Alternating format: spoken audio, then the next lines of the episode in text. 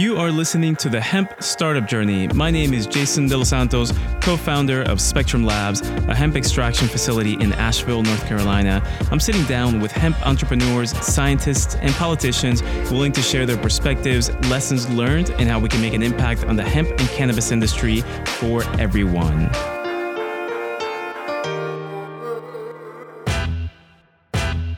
Tim, so welcome to the Hemp Startup Journey podcast. Been looking forward to speaking with you. So thanks for joining me.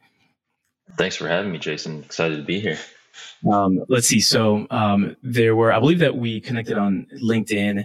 Um, there were, uh, I think, uh, LinkedIn did its voodoo magic in the background and said, you know, you guys should should connect. And I uh, looked at your profile. You had some really good experience uh, regarding um, veterinary medicine, and looks like you have your own uh, CBD company. So I'd like to dig into that. Uh, but um, before we get into all of that, when you meet somebody at, uh, I guess you were recently at one of the the CBD conferences in California, uh, Vegas, the MJ Biz conference. So when somebody asks you, "Hey Tim, nice to meet you. What do you do?" How do you respond to that?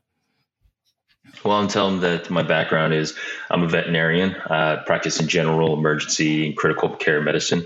And my perspective has always been that as a healthcare practitioner, we have a duty to our clients and patients to explore all therapeutic avenues and if cannabis has health benefits, then we have a moral and ethical duty to determine how it can improve the lives of our patients. And so I saw how well it worked for people, and I really wanted to be able to find out how we can apply those benefits to animals. And so in 2015, I started my company, Vet CBD, and the goal of that company has always been to be able to integrate cannabinoid therapeutics into veterinary medicine for the benefit of our patients so let's dive right in. You said a, a, lot of things I'd like to dig into a little bit more. So typically, um, medicine in the United States is pretty conservative, right? For for good reasons. Um, but uh, what was the catalyst? What what made you say, you know, that there's something here because um, most of the physicians that I speak with and, and just folks in, in the medical world, uh, they're still very hesitant. There, there, are a few more folks that are kind of coming onto the to the concept of cannabis and and hemp. Uh, but uh, what was it for you? How did you say like there's probably a benefit here? Well, you know, it goes uh, a little bit deeper than just cannabis because when we think about why cannabis works, we have to really look at the endocannabinoid system. And so the endocannabinoid system is something that's present in humans, it's present in animals, and you can think of it similar to how you might think of the endocrine system. And the endocrine system is the system that uh, is responsible for creating and regulating your hormones the endocannabinoid system is something that is intertwined with all other systems in our body.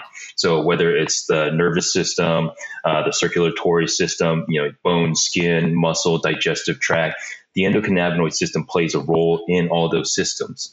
And so when we look at that, we have to realize that there's an entire avenue of medicine here that hasn't really been studied. You know, it was actually only discovered in the early 90s.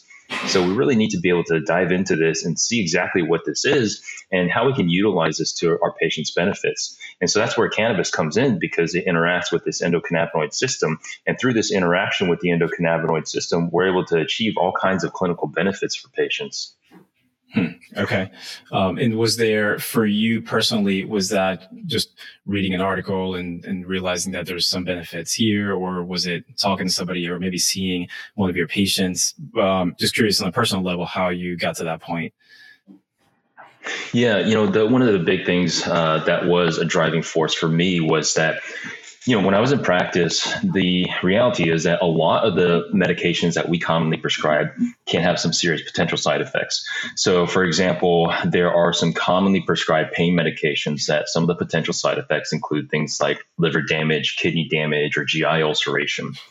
And when you're constantly prescribing those medications and you're warning owners about those potential side effects, a lot of times owners don't feel comfortable about that. You know, we've all heard stories about where medicine was used to treat something that was a side effect of another medication that was used to treat a condition. Mm-hmm. And I saw that and I didn't want that for my patients. Um, you know, and so I looked at different alternatives that could be available that could that you know also worked um, because you know there are a lot of you know proposed alternative solutions out there that have shown uh, that haven't shown efficacy that haven't been shown to work. So for me, I wanted something that was able to work effectively but also be safe for patients. And you know, I saw this in you know one of my older dogs when she was still around was that she was sensitive to certain medications, and you know she had debilitating arthritis. But you know, I was hesitant to put her on some of these medications that could potentially cause things like organ damage or GI ulceration. And so that's when I really looked into cannabis and took a deep dive on it and saw that you know when it's dosed and formulated properly, it can be remarkably safe. Mm-hmm. Roughly what year was that when you started to experiment and look into it? That was late 2014. 2014. And so when you decided to start implementing it in your practice, did you get any kind of pushback um, from whether it's your patients or maybe coworkers, or was everybody pretty receptive of that concept? Well, once I once I started the company, I actually retired from practice. Okay. So I haven't uh, I haven't incorporated into practice. Mm-hmm. Uh, the laws are actually fairly strict around that. Uh, veterinarians actually can't incorporate cannabinoid therapeutics into their practice yet you know that's unfortunate because there's a lot of patients that could benefit from that. Mm-hmm. and there's a lot of uh, situations where owners need to be able to receive that information directly from veterinarians but they're not getting that information. Now having said that when i first started the company we did receive a lot of pushback. And the reason why is because veterinarians and you know same thing with physicians they really didn't learn anything about the endocannabinoid system or cannabis as a therapeutic.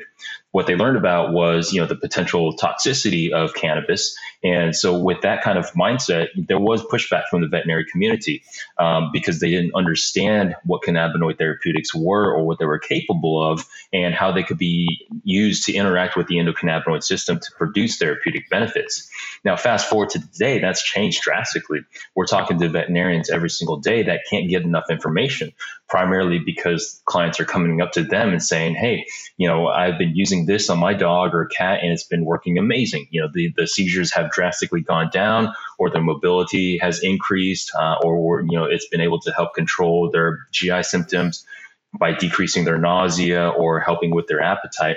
And so we're seeing veterinarians all the time want to learn more about this and learn how they are able to utilize this to the benefit of their patients. So that's good information, just that vets cannot incorporate this into their practice. So um, is there when the vets are reaching out to you and your company um, like practically what kind of advice are you providing to them? Or like, i guess how could they incorporate it? Is it something where they just say oh well uh, to, to their um, patients well you can just try it on your own or do they sell it in their own practices? How, how does that practically work with having cannabis well, the biggest thing is for them to be able to provide information to their clients. So, you know, for the things like clinical applications, because there's a lot of claims out there that cannabis can be used for anything and everything.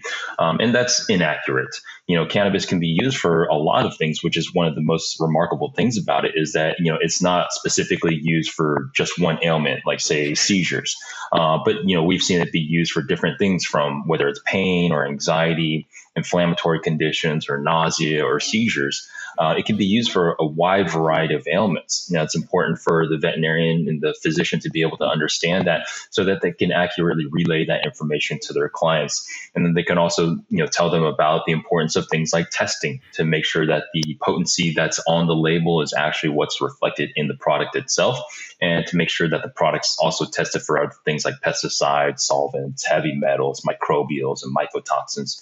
So providing that information is one of the most beneficial things that a doctor can do for their clients. Yeah, can you talk a little bit more about that testing? Um, for as much um, information as has been coming out uh, last year, 2019, about uh, testing, I, I, feel like that that's still we're st- still not seeing enough in the industry about uh, understanding what we should be testing for, or as a consumer, what we should be looking for. Um, so the, the specific directive that you're educating the veterinarians on is what, like just to look on the, the bottle, or is it to ask the retailer for COAs, or how, how can they practically educate their patients and their, I guess, the owners of their patients about uh, testing and verifying that something is going to be safe? Yeah, so there's really two sides to it. You know, one is the regulated cannabis market, and then the other is the hemp market. Um, the hemp market is more or less unregulated. In terms of the regulated cannabis market, so for example, um, on you know we have two lines. We have Vet CBD, which is our cannabis line, and then we have Dr. Shu's Pet Care, which is our hemp line. Now, for Vet CBD, it's in the regulated California cannabis market. So what that means is that from start to finish, it has to go through you know a licensed cultivator to a licensed manufacturer through a licensed distributor to a licensed retailer.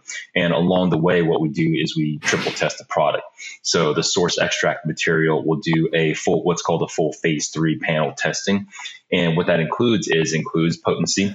So we know what kind of cannabinoids in there and how much cannabinoid is in there. And then we also test it for pesticides, residual solvents, heavy metals, uh, mycotoxins, and microbials.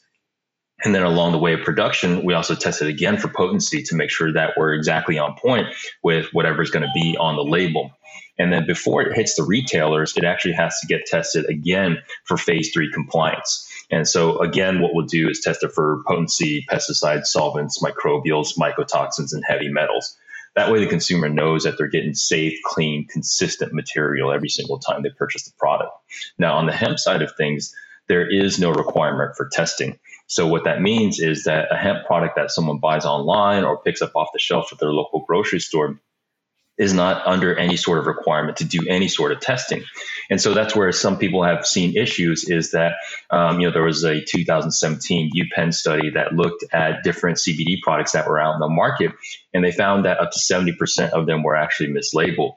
So what that means is if, you know, the label said 100 milligrams, then 100 milligrams wasn't necessarily what you got in the product. You may have gotten 50 milligrams, or you may have gotten 75 milligrams, or in some cases, you got zero milligrams. They actually did find some products actually didn't contain any cannabinoids. So it's really important that when you're looking at the hemp side of things, you know, it's a company that actually does go undergo routine testing for every single batch that they produce so that way you know that you're getting clean safe consistent material curious about your experience so where when we speak with uh, the end user the, the, the customer um, they don't there's not much information there's not much education about what they should be looking for.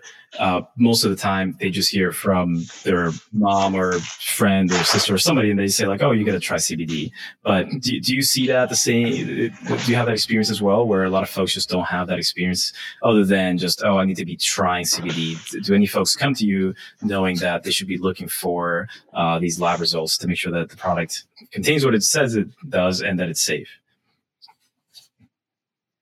yeah, you know, everything in this industry is still very early stage. So the consumers are are starting to figure out, you know, what they should be looking for. And the reality is that the market moves faster than regulations and laws and research and education.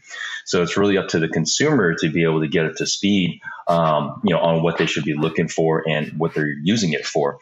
Um, you know, fortunately, there are a lot of companies and a lot of brands out there that are able to produce accurate, reliable information that's you know backed by science, backed by medicine, to be able to provide this information to help guide mm, these clients okay. and patients. I'm not sure how it is with the cannabis side, uh, but with hemp, there's some uh, USDA regulation that has been kind of causing an uproar lately, and one of those pieces is that um, all hemp is supposed to be tested by a DEA um, uh, approved lab.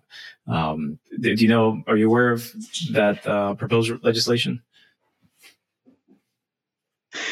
Um, yeah, I mean the it's uh, the industry moves so fast that you know basically the laws change from month to month. Um, and just curious if you think that does that address some of these issues about testing, or could that cause a potential harm in that uh, just funneling all of these, let's say, cultivators and extractors down to just a handful of labs and not getting out, getting lab results quickly enough to be able to satisfy the market?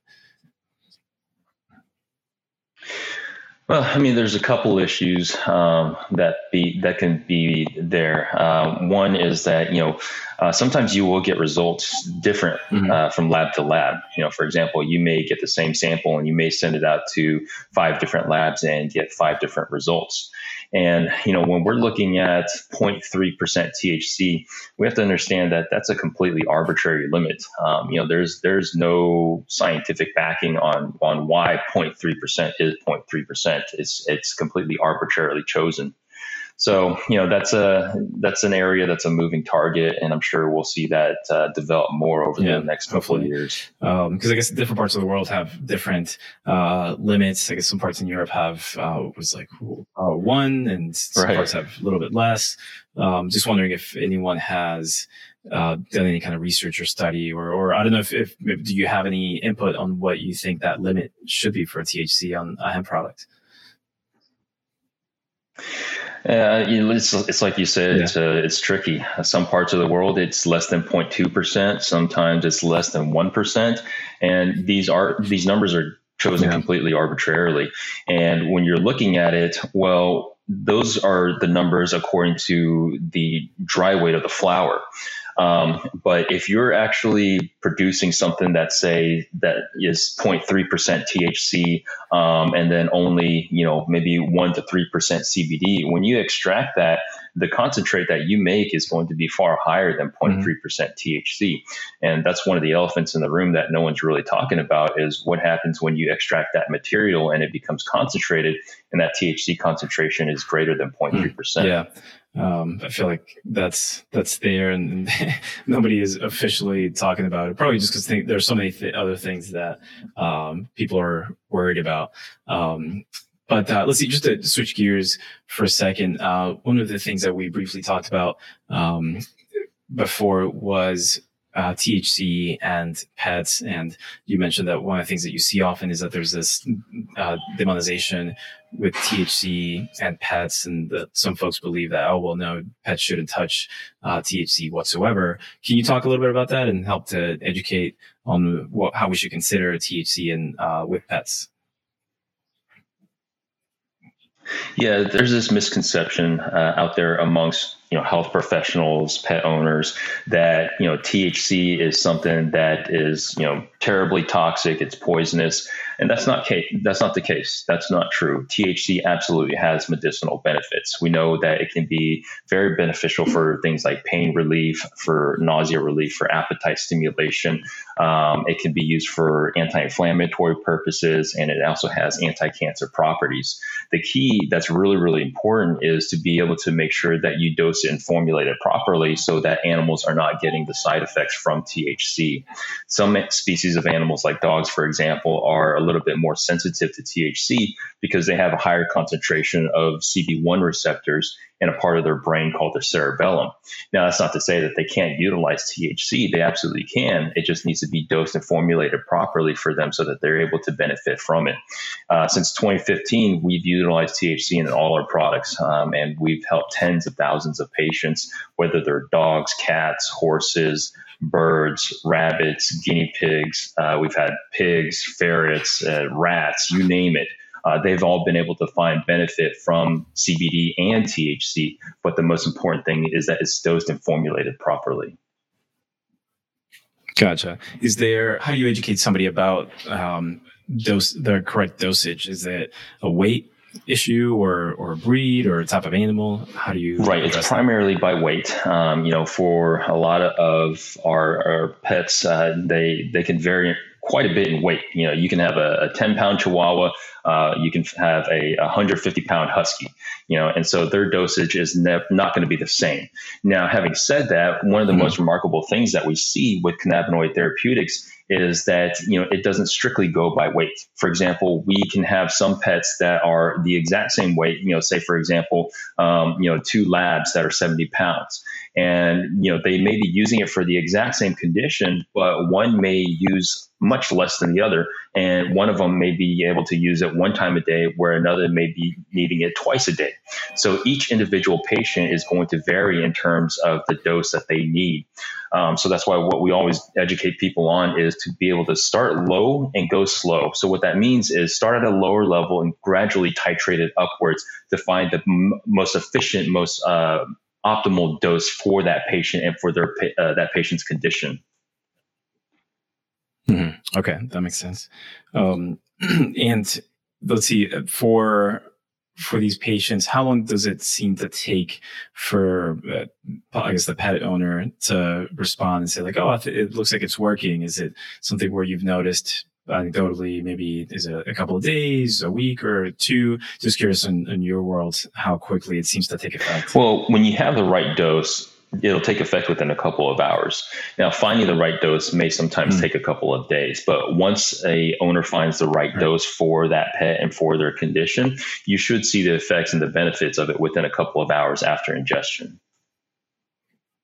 Gotcha. Okay. And it, are there things that somebody should be looking out for to that could be an indicator that something is not working, uh, or maybe that it's doing more harm than good? Is there such a thing? Well, what we're looking for, because you know animals can't talk to us and they can't tell us how they're feeling, is we're looking for resolution of clinical signs. So, for example, one of the most common uses for cannabinoid therapeutics in pets is for things like pain, especially when it comes to arthritis and lameness. And so, what we evaluate is resolution of those clinical signs. So, for example, a pet that had difficulty getting up in the morning or that was only able to go for a walk for a block, you know, are they able to, you know, have increased mobility? Are they now able to go for uh, a walk for two or three blocks? You know, do you know grade their lameness? You know, how severe is their lameness, and are we seeing it improve? Uh, certainly, some conditions are much easier to gauge than others. You know, for example, with seizures, we have a lot of people that actually track their pets' seizures. You know, so if their pet's having a seizure every single day, and they see that it, after starting cannabis, it's being reduced to maybe once a week or once a month, then they're able to see improvement. So gauging clinical signs and assessing those signs are the most important things when it comes to pets. Okay. You know, one of my favorite stories, and it just never gets old, is uh, talking to a pet owner and uh, the person relaying a story of how their pet was in whatever you know pain or had some uh, physical issues and they uh, started using hemp products. And over a span of a few days then all of a sudden their pet is just running around like crazy and seemed like it's just found a new life. And that always puts a smile on my face. Like i, I love hearing those stories.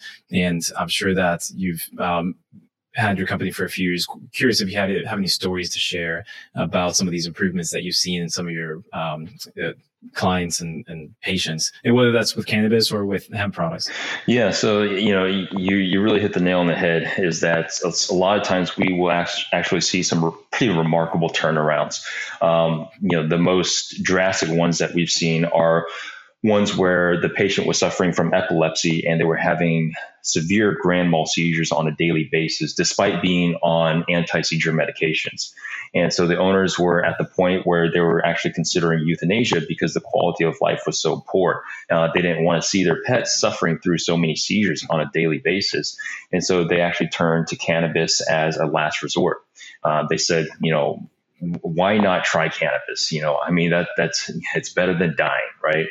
And so they actually try cannabis as a last resort, and a lot of times these cases it drastically reduced their seizures. You know, some of these people that we talked to, um, you know, they were having full blown grand mal seizures on a daily basis, and it went down to something like you know a lot of times once a month or sometimes once every couple of months. And that's a huge change in the quality of life, and quite literally, these pets' lives were saved through cannabis. Um, some of the other cases mm-hmm. that we see are a lot of elderly patients where you know the owners were so concerned about their ability to get around and their mobility that they were again considering euthanasia because the quality of life was no longer there. And that's when they turned to cannabis and saw what you know saw remarkable turnarounds in terms of the the patient's pain control and they're able to and their ability to get around and you know move comfortably. And so we've seen cannabis extend the life of a lot of these patients and improve the quality of life of a lot of these patients. That's amazing. Um, love hearing those stories. I, I, just saw a meme a couple of days ago, a friend shared, and it said something to the effect of, um, I have about four or five people that I like, that I know, and about five to 600 pets on the internet that I, have never met. and I, I, think we have this, uh, just love and appreciation for animals. And, uh, I think to be able to give something like this to them and just get some vitality back in their lives is pretty incredible. And just curious if, if you care to share, just wondering if you feel that impact that you're offering to, to these pets. Just wondering if that, how, I don't know, just curious how you feel about that. Yeah. You know, it's one of the most amazing things is because the, the way we view it, um, as a company, you know, we're not here to sell people product. What we're here to do is improve their pets' lives and help their pets live their best lives. And to be able to see that on a daily basis is just nothing short of remarkable. Um, and you know, this is something that you know years ago a lot of people you know frowned on it, saying, "Oh, you know, it's just cannabis or it's just snake oil." Uh, but you know, fast forward to today, and we're seeing so many pets benefit from it, and it's just something that's absolutely amazing to see. Yeah, awesome. Uh, let's see. So switch gears a little bit with uh, you've been in the industry for a few years now. Um, we're right now we're recording this at the beginning of 2020, and just curious where you see the uh, let's we can start off with the hemp industry. Where you see the hemp industry going in the next 12 months? Like, what are some of the big things that you see possibly coming down the line? Yeah, you know, it's uh, interesting because things change so fast. A month in the cannabis or the hemp mm-hmm. industry is really like two or three years in any other industry. And you know, it's, it's yeah. such a unique industry because it's a CPG industry, but it moves at a tech industry pace. You know, so for example, CBD mm-hmm. was all the rage in 2019, but now in 2020, everyone's looking for the next big thing. And so people are selling CBG, CBN, CBC, and now CBT is the new kid on the block. And it's really interesting because the market moves faster than the research and the laws. But to answer your question, some of the things that we'll see for sure are increased accessibility as the laws change. And we'll also see decreased pricing due to commoditization. But we'll also see front runners of the industry avoid commoditization by innovating. Any company that looks to be in this industry long term really needs to evaluate how they're allocating capital towards R&D because the reality is that this industry is still in its startup phase. We're at the tip of the iceberg in terms of understanding the full potential of cannabinoid therapeutics. And CBD is all the rage now, but 5 years from now it could be one of the other 150 cannabinoids or a compound that has yet to be discovered. You know, in fact it was just recently announced announced the other week that researchers had discovered two new cannabinoids, THCP and CBDP. Mm-hmm. Um, you know, eventually they'll right. need to start changing the names because they're going to start running out of letters to use. um, what now? So, looking into that, and, and, I've started to just refer to the product as just hemp instead of CBD. I think when I came into the industry, that was the term, right? CBD, but there's obviously so much more. Um, just curious, what are the things in the the industry that people are not talking enough about? Do you have any perspective on that? Yeah, I think uh, you know there needs to be more research. You know, like I said, the market moves faster than the research, the education, and the laws. Uh, you know, we we're talking about um, the cannabis plant, and you know, when I when I say cannabis, you know, I refer to it as you know marijuana and hemp. Um, you know, they're they're all cannabis uh, plants. Um, the, the the fact is that you know we're talking about a pharmacological treasure trove. This is a plant that has over 500 different pharmacological active components to it. Um, you know, the cannabinoids, uh, in terms of, you know, years ago, we thought that there were 80 cannabinoids and then that number increased to about 120 cannabinoids. And now it's at 150 cannabinoids. And we're talking about, you know, not just cannabinoids, but things like terpenes and flavonoids. And, you know, this is an amazing plant that has so much capability, so much potential. Um, but, you know, the research is really lagging behind other aspects like the market. You know, like I mentioned, you know, people are starting to sell CBT isolate. Well, what is CBT isolate for? No one knows. You know, there's there's no research behind it, uh, but the product is available. So really, what we need to do is focus on the research and find out how these products are able to potentially benefit consumers. And I don't even know if you can answer this question, but at which point does research satisfy uh, the question of well, there, there's not enough research, and which you know, I agree with. But um, is it something where somebody has to uh, create a giant clinical study, double blind test, and all that kind of stuff? Uh, or is it um, a study published and major news organizations putting it out there to the world where it catches virality?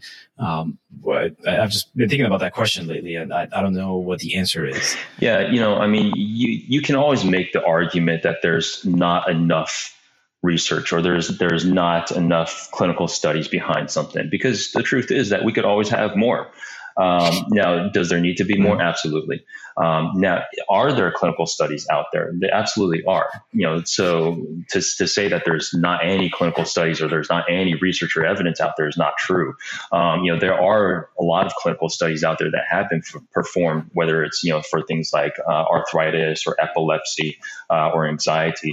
You know, we do have evidence out there that cannabinoid therapeutics can be very beneficial for a number of conditions. Um, but to answer your question, we do need more large scale, you know, uh, double blind, placebo controlled, uh, randomized clinical trials that are performed by large reputable universities. Mm-hmm. Um, I know that uh, the University of South Carolina has been doing a lot of research uh, for, I think, I don't know, 15, 20 years or so. Uh, some pretty remarkable uh, studies that they found. I was at a conference last year, and the director of research, uh, Dr. Nagarkatti, had some really amazing things talking about cancer. IBS was one that I didn't realize that uh, hemp, and I think they also studied cannabis or just or marijuana as well uh, that it helped uh, but um, it, it, seemed like there was not enough attention to some remarkable findings that they had published out to the world. Like they, they, weren't holding it close to them, to their heart, to their hearts. You know, they were just saying, "Hey, world, here it is," but uh, just not enough um, attention for whatever reason. Yeah, there's a lot of really interesting potential uses for cannabis. Um, you mentioned IBS. Um, anything that involves excessive inflammation or irritation, you know, there's potential for it because the endocannabinoid system is involved in regulation. It's involved in homeostasis, meaning for you know when it comes to inflammation, it prevents there from being too much or too little inflammation. And certainly in you know situations like IBS or IBD, there's excessive amounts of inflammation. You know, even things like allergies where there's excessive amounts of inflammation there's potential for cannabinoid therapeutics to benefit allergy patients. Certainly, in a lot of the dogs that we've worked with over the years, we have seen um, patients benefit from use of cannabinoids to help control their allergies. So, for dogs, you know, one of the common things that they get is what's called atopy, and that's skin allergies. And we've seen a number of patients actually really benefit from cannabinoid therapeutics in decreasing the inflammation that they're going through. Really interesting. So, allergies are a function of inflammation in the body. Is that right? Right, right. So basically what happens is, you know, you you get something benign that shouldn't normally cause anything like, you know, pollen or danders and the body overreacts thinking it's some sort of invader and so it triggers the immune system to start attacking things that normally it shouldn't, you know, even be concerned with and that's where you get allergies. Huh, really interesting. Is there uh, we won't be going off track, but just curious because a lot of folks that I know they seem to over time develop an allergy to something that they used to consume or use all the time time. Uh, like my wife just got some hives the other day for something that she had been using forever. Um, is there a reason why the body, in a way, seems to turn on itself? it, it's strange, you know, and it's something that we're we're still understanding. Um, you know, the the body is an incredibly complex system, and there's so many different pieces involved that we're still learning about so many different things. You know, the mm-hmm. endocannabinoid system was only discovered 30 years ago, right. and it's such an intricate part of you know you know our physiology that we're constantly learning more and more about things like the immune system and how allergies play a role in our lives. Mm-hmm. Yeah. Um, let's see, Tim, switching gears a little bit um, before we have to go. I uh, want to make sure to respect your time here. But um, do you have any? Um, well, step back for a second. So, uh, I, throughout these conversations, I like to make sure to humanize the person that that I'm putting on the podcast. Uh, we're more than just a group of people, right? We're individuals and, and we have skill sets and great qualities. And I think we also have uh, learned a few things along the way. I certainly have myself. Just curious if there are any lessons learned that you'd like to share about your time in the industry, anything, um, whether it's a mistake that you've been through or something that you uh, had a misconception about with cannabis in general, or whether it's a business lesson. I'm curious if there's anything there that you'd like to share. Sure. You know, I mean, this is a completely new industry that's being developed. And while cannabis is not something that's new, you know, it's been cultivated around the world for thousands and thousands of years, but the world has never seen cannabis and hemp scale to the scope and depth that we're at today. And so there's pitfalls left and right, and you have to really be able to roll with the punches. You know, like we talked about earlier, laws change pretty much on a monthly basis. Um, you know, so, you know, what was, uh, you know, one case uh, next month is completely different. Um, and so you really have to be adaptable and you have to be purpose driven, or you're going to get swallowed up by the challenges that a young, rapidly developing industry faces. Mm-hmm. One of the things that I often see, and every once in a while I'm susceptible to this, is that there's so many possibilities and opportunities and new things coming out and you know such and such company is doing this and uh, the the natural tendency to say like oh well i want to try that. Like i want to do that or you know here's this company i want to be able to compete with them. And there there are probably way too many avenues to be successful in all of them as opposed to finding a niche or a focus and going after that and making the best possible whatever product or company that you can yeah, I mean, it's um, it, you know, it's it's really important to be able to have a long term vision of what you want to do, and you know what you want to be able to provide your customers. You know, if you're if you're just chasing the next fad, the next big thing, um, then you're really looking at playing the finite game. You know, it's it's very much short term goals. Uh, but what you want to do is you want to play the infinite game. You want to have long term vision and long term goals, and really look at how you want to be able to improve your customers' quality of life. Mm-hmm. With your companies, is there um, anything that you guys are that, that, you're willing to talk about that you're coming out with soon, or anything that you want people to know about your companies? Yeah, you know, some of the different things is that um, you know we're we're looking at specific formulations that are able to target specific conditions for specific species. Um, you know, certainly a lot of new cannabinoids are available on the market now, and what we're doing is looking at the different potential uses of those cannabinoids uh, and the method of delivery. You know, so whether that's uh, an oral application or if it's a topical application, but you know, for us, really our approach to the industry is a four pronged approach. Um, the CPG aspect of it, which is producing and providing the product for the consumer to be able to improve their lives, but also we focus heavily on research. You know, we want to be able to really drive forward the understanding and the value of cannabinoid therapeutics and how we can apply it to medicine. We also focus on education because education is one of the most crucial important, uh, aspects of this industry, um, and that there's not enough education out there. So, you know, we talk to veterinarians all the time, and you know, because veterinarians didn't learn about this in school, they you know are not up to speed on what the endocannabinoid system is or the clinical application of cannabinoid therapeutics. And same thing on the human side. Same thing with the physicians. They didn't learn about cannabinoid therapeutics or the endocannabinoid system in school. Um, a lot of schools still aren't teaching about it. You know, or if they do, it, it's very very brief. And you can imagine if you went to your doctor and you said, you know, hey, what's this uh, that I hear about the endocrine system? You know, what what are hormones? You know, what, what does insulin do? What's testosterone? What's estrogen? And your doctor said, you know what? I don't know anything about it. I didn't learn anything about it in school. Um, you would think that that's crazy, right?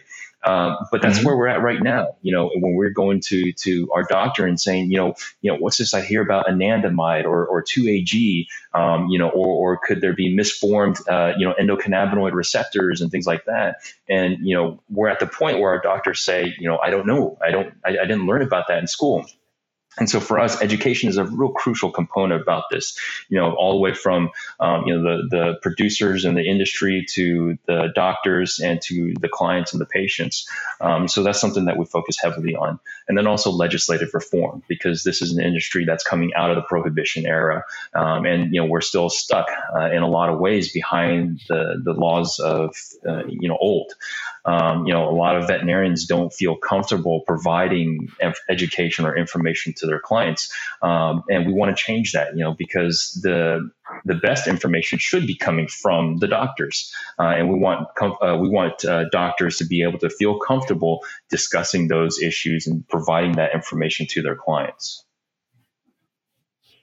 Okay, and I think you mentioned a little bit a little bit earlier, but uh, it, I just find it interesting that what you're saying is that there could potentially be a slightly different, maybe strain or or hemp or cannabis profile for, let's say, a bird versus a dog. Is that kind of what you're saying about like uh, specific meeting specific conditions by species? Right, because we know that you know all vertebrate animals have endocannabinoid systems, but you know that's not to say that they're all exactly the same.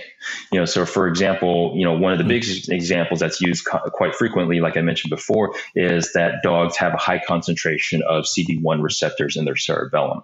You know, and we even see that there are differences potentially from patient to patient. Um, you know, for example, like in humans, you know, uh, you may give uh, the the same uh, product uh, for one person to try, uh, and they get a certain response, and then the other person that tries it gets a completely different response. Uh, one of the potential reasons for that is because there are differences in an in individual's endocannabinoid system. So the way that their genetics encode things, for example, like their cannabinoid receptors, could be completely different from person A to person B. Um, and there are, have been some studies that have shown that to be the case. And so we know that even from even within the same species, that there could be differences between uh, one patient and another patient. Um, and we definitely see that there is evidence that shows that from one species to another species, the endocannabinoid system can be slightly different. Hmm. Wow, super interesting. Um, I wonder when we'll get to a point where somebody will go into wherever some retail store or shop online and know exactly the type of product that they need to get. Um, will that take, you know, like genetics or some sort of additional studies with a uh, combination of terpenes and flavonoids and uh, cannabinoids. Um, I, mean, I think that would be pretty interesting, but it seems like we're really far away from that. Yeah, you know, I think I think you're right on. Uh, I think that's where it really gets down to personalized medicine is being able to understand the individual and how their genetics influence, you know, what specific formulation or what specific ratio or dose that they need. You know, say so. Say for example, um, you know, one patient could need something that's like a uh, you know a ten part CBD to one part THC to one part CBG uh, to you know one part CBC formulation for their epilepsy uh, because of the way that their endocannabinoid system is coded. And, and then another person uh, ha- who has the same condition may need a different formulation because of the way that their endocannabinoid system is encoded. So, you know, we can get down to personalized genetics and, you know, find specific formulations and dosages for individuals. Um, now, how long that takes, you know, whether that's five years from now, whether that's 10, 20 years from now, um, you know, that's all up in the air. But, you know, I think that's certainly the right direction. Yeah, uh, I think that'll be pretty amazing because I think right now there's this failed expectations when it doesn't work for somebody, uh, especially because it's such a trending topic right now that somebody hears that, oh my gosh, you know, my, I don't know, brother just had a life changing benefit from this product and I tried it. It didn't do anything for me. And so when somebody gets to that point, they're like, oh, well, this is terrible. Um, but it might not, that might not be the case. Maybe they haven't been guided exactly on trying different types or maybe the right dosage. Um, it, so like you're saying, we're, we could be really far off from that personalized. Um, you know, John Smith need, needs these specific um, combinations of, of cannabinoids. Right. And, you know, we, we, see that in terms of our understanding of the endocannabinoid system. You know, um, when the endocannabinoid system was first discovered in the early 90s, you know, we talked about uh, you know CB1 and then CB2 receptors as the uh, the endocannabinoid receptors, and now there's talk of a potential uh, CB3 um, which is a, um, a receptor called GPR55. You know, some people think that this may be uh, the CB3 receptor. Um, and then, you know, in terms of endocannabinoids, everyone talks about anandamide and 2-AG because those were the two, first two endocannabinoids that were discovered that our own bodies produce. Uh, but in terms of, you know, the number of endocannabinoids that have been discovered thus far, we're up to something like five or six different endocannabinoids that we know that our own bodies produce. So our understanding of the endocannabinoid system at this stage is still very elementary, and there's a lot to be uh, discovered over the next decade or two uh, and beyond that. Yeah. Okay. Well, I think that helps to answer a little bit of my question that, that, we were talking about earlier. So, as far as more research and just continuing to drill down and understanding more about these CB3 receptors, possibly, or um, just just a lot more information that we need to understand in order, in order to be able to get more personalized. Um, so, let's see, Tim. I have a page full of notes here. I learned quite a bit. Thank you for sharing. If somebody wants to get a hold of you, uh, how would you prefer that they go about that? Well, they can visit our website uh, if they want to learn more about, what we do uh, at vetcbd.com or drshuspetcare.com. Um, if they want to get in touch with me personally, they can send an email to info at vetcbd.com. Um, you know, happy to talk to anybody and everybody. Uh, you know, I love what we do, love, uh, you know, sharing information and swapping ideas. Um, you know, this is such an exciting industry and it's something that, uh, you know, I'm very fortunate to be a part of. Um, and so, you know, anyone that wants to get in touch with me and talk to me, I'm more than happy to do so. Fantastic. Well, thank, Tim, thank you so much for sharing your insights with the world. Um, and um, hope you have an amazing rest of your day. Thank you so much, Jason. Hey guys, and before you go, this is Jason from Spectrum Labs. Please be sure to visit us on the web at thespectrumlabs.com for any show notes and links discussed in the podcast. Also, remember to click the subscribe button wherever you may be listening from so you get notified when our next episode comes out. And tune in next show and have a fantastic day.